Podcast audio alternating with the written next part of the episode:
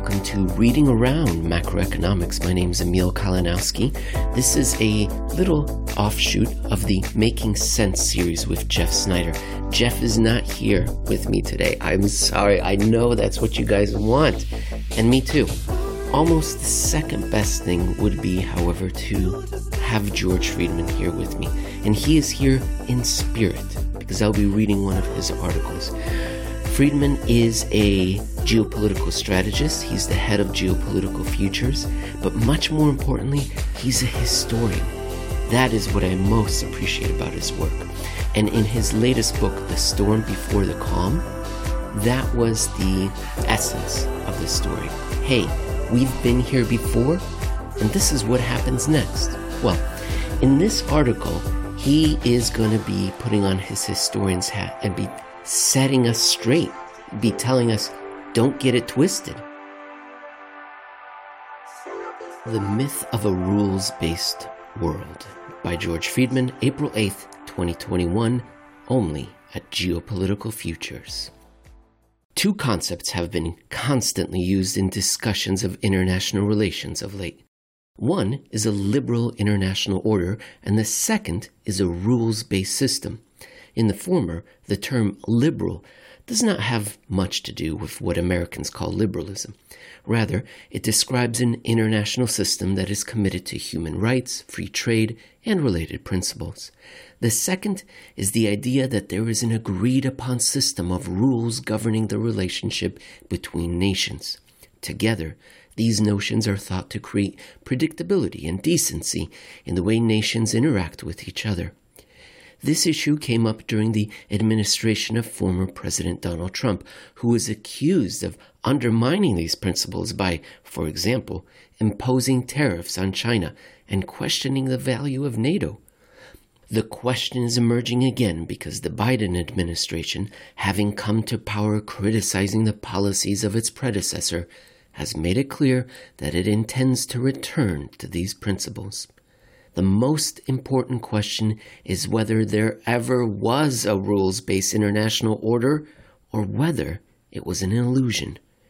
There has long been a vision that the relationship between nations should not be a war of everyone against each other, but rather harmonious cooperation between states. Philosophers and theologians have dreamt of bringing this vision to life, and at various times attempts were made to institutionalize it. In the 20th century, two attempts were made to create a rules based liberal system of international governance. The first was the League of Nations, which was founded after World War I and became defunct well before World War II broke out. It had rules, but no way to enforce them, both because the very nations violating its rules were members, and, more important, because there were no means of enforcement. Adolf Hitler was not created by the liberal and rules based order, but neither was he in any way inconvenienced by it. The second attempt was the United Nations, which was created to be a more forceful League of Nations. The major powers that won World War II were recognized to be a special class of nations and given special powers on the Security Council. The problem with the Security Council was that both the United States and Soviet Union were permanent members, and the Soviet Union demanded that permanent members be allowed to veto actions that they opposed. As the world was then divided between the United States and the Soviet Union, opposed to each other in every way possible, the result was that nothing could get done the United Nations was unable to enforce rules and sank into a complex bureaucracy of humanitarian actions designed to mitigate the pain caused by its failure to fulfill its mission. That mitigation was not trivial, but it did not constitute a rules based system. The Cold War was a chaotic mixture of subversion, civil wars, interventions, and threats of nuclear exchange the world was hardly liberal, with Eastern Europe, the Soviet Union, and China living under communist rules, and the Third World, freeing itself from European imperialism, caught between US and Soviet manipulation. It is difficult to understand what rules based liberal system we are expected to return to. After the fall of the Soviet Union, there was a momentary thrill that we were seeing the age of Aquarius rising. But it was the same illusion that followed the Napoleonic Wars, World War I, and World War II. The Congress of Vienna, the League of Nations, and the United Nations all had rules, but few of them were followed. The Maastricht Treaty was signed as the Soviet Union collapsed, and it did bring rule of law to what had been one of the most lawless places in the world Europe. But the rule of law was for Europe, and the rules were never as clear as was the sheer power of some of its members, namely Germany. It's liberal, but not liberal enough to encompass the whole of European experience. The European Union has rules galore, and some liberalism to boot. But Europe is just an idiosyncratic fragment of a global system it once ruled.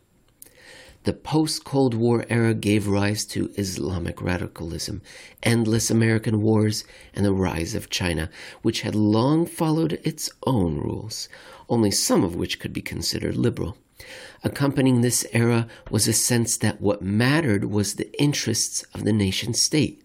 What a state needed was its primary consideration how to get its obsession.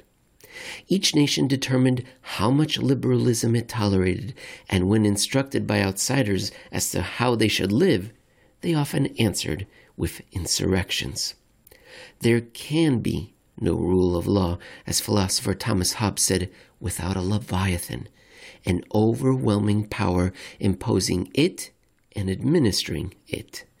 For a time after the Soviet collapse, there was hope that the U.S. would helm a multilateral order rather than become the Leviathan. The U.S. had neither the interest nor the ability to rule the world, but, right or wrong, it couldn't always escape trying. Dominant powers tend to act in certain ways if they want to continue to be dominant powers. And without the rule of law, liberalism was always impossible.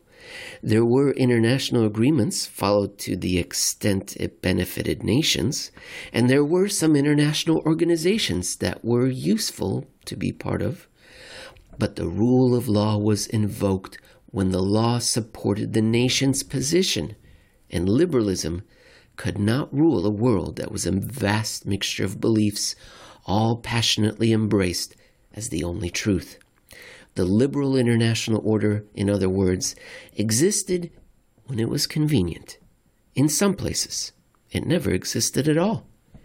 The idea that we must return to a glorious age in which nations were ruled by laws and liberalism is a fantasy, a fantasy that allows us to believe that we can return to it.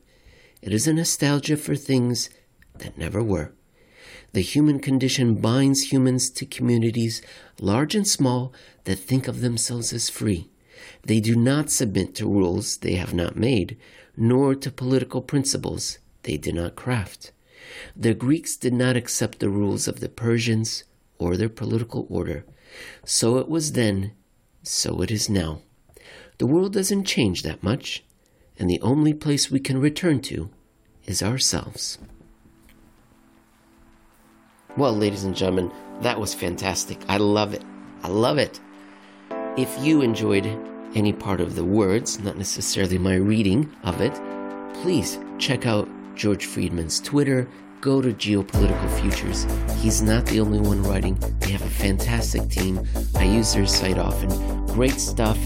And I hope you guys enjoyed this. If you didn't, reach out to me at Emil Kalinowski and detail excruciating examples which parts really upset you.